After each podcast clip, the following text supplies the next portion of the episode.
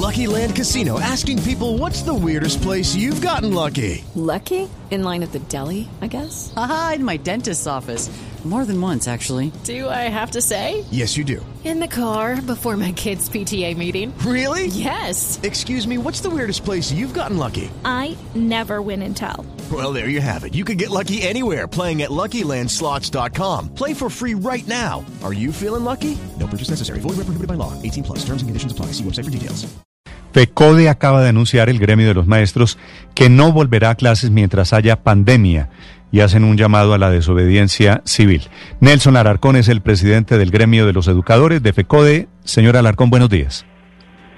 Muy buenos días, Néstor. Un saludo cordial y fraternal. Muchas gracias por la oportunidad. Saludos también a su valiosa mesa de trabajo y a todos nuestros oyentes. Profesor Alarcón, la última vez que vimos de desobediencia eran los llamados de Gustavo Petro, del senador Gustavo Petro.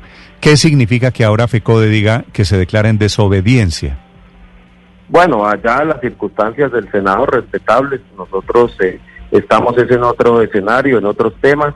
Nosotros eh, hemos dicho que desobediencia civil, si el gobierno nacional persiste en el tema de la alternancia o la presencialidad, y precisamente por los mismos resultados de cada día, donde asciende mucho más y se acentúa el tema de los contagios de COVID-19 y donde cada día hay más fallecidos porque hoy verdaderamente tampoco están las condiciones reales y concretas para volver al famoso modelo que ha propuesto el gobierno nacional de la alternancia o presencialidad.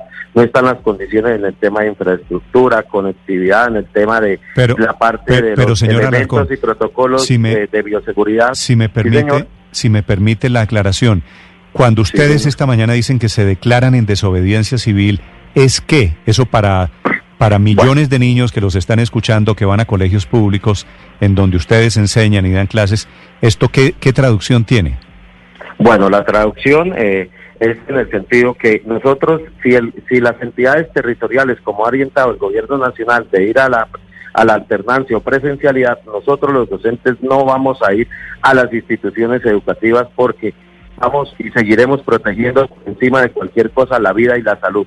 Seguiremos trabajando desde nuestras casas como venimos desarrollándolo, haciendo los esfuerzos que corresponden, que se requieren, que se necesitan. La única diferencia es que no estaremos en las instituciones educativas porque hoy las condiciones realmente no están eh, en el tema de los protocolos de bioseguridad, en los elementos, no están adecuadas las instituciones educativas. Y hoy, así como ayer el señor presidente de la República en su alocución lo mencionaba, eh, decía, hoy también los niños y los jóvenes se pueden contagiar y pueden propagar el virus. Entonces aquí no podemos seguir en esa circunstancia, por eso nosotros nos hemos declarado en desobediencia civil frente a esta circunstancia y a este modelo que propone el gobierno nacional.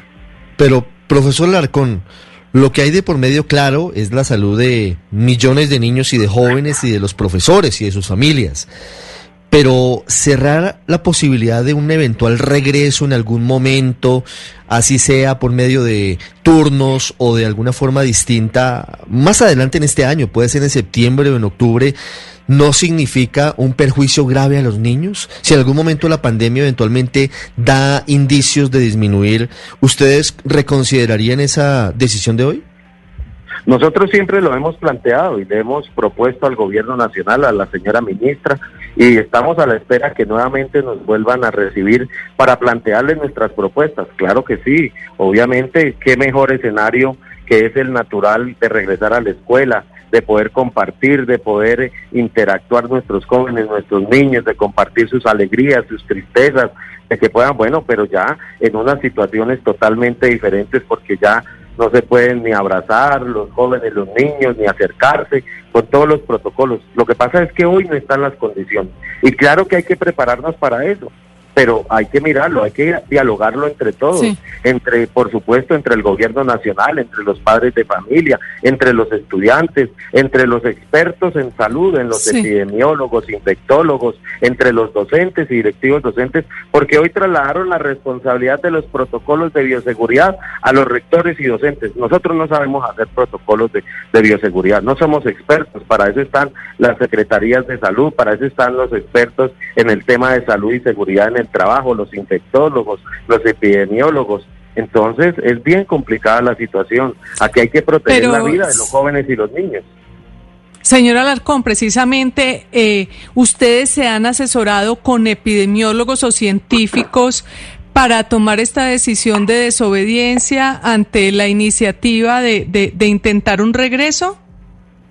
Claro, mire, nosotros nos hemos asesorado con la, la Federación Colombiana de Médicos. Ahorita precisamente estábamos en, un Facebook Live con la doctora vicepresidenta de esta federación, la doctora Carolina Corcho. Estábamos con el doctor Orlando Acosta, que también nos está asesorando, eh, PhD en virología, eh, eh, también con el Colegio de Médicos de la ciudad de Bogotá, en fin, con expertos. Y claro que hay que mirar, ellos dicen, hoy es imposible el regreso o retorno a las actividades presenciales mínimamente porque eso generaría unas complicaciones aún más graves eh, en lo que hoy tiene el sistema de salud. Hoy inclusive en muchos hos- eh, hospitales y clínicas y lo puede y lo podemos corroborar con cada una de ellas. Hoy muchas de las salas pediátricas inclusive fueron modificadas y adecuadas para atender al personal eh, adulto en cada una de ellas. Hoy hoy eh, hay una situación bien crítica del sistema de salud. Por eso es que decimos, no es por terquedad, no es por necesidad. Y claro que hay que prepararnos. En algún momento tendremos que regresar. Y qué mejor, pero cuando existan las verdaderas condiciones, cuando se eh, realmente se generen condiciones para proteger la vida de los jóvenes y los niños y de la comunidad educativa en general. Esta es la notificación de FECODE de que seguirán pues las clases virtuales. ¿Para cuántos niños que van al sistema público, señor Alarcón? Bueno, eh, aproximadamente 8 millones de jóvenes, eh, niños de preescolar básica y media están en el sistema público colombiano. Para 8 millones de niños pues siguen las clases virtuales. Aún no habrá clases presenciales por decisión de FECODE. Gracias, profesor Alarcón. Okay, round two. Name something that's not boring. A laundry? Ooh, a book club. Computer solitaire, huh? Ah, sorry, we were looking for Chumba Casino. That's right. ChumbaCasino.com has over 100 casino style games. Join today and play for free for your chance to redeem some serious prizes. ChumbaCasino.com. No purchase necessary. Where prohibited by law. 18 plus terms and conditions apply. See website for details.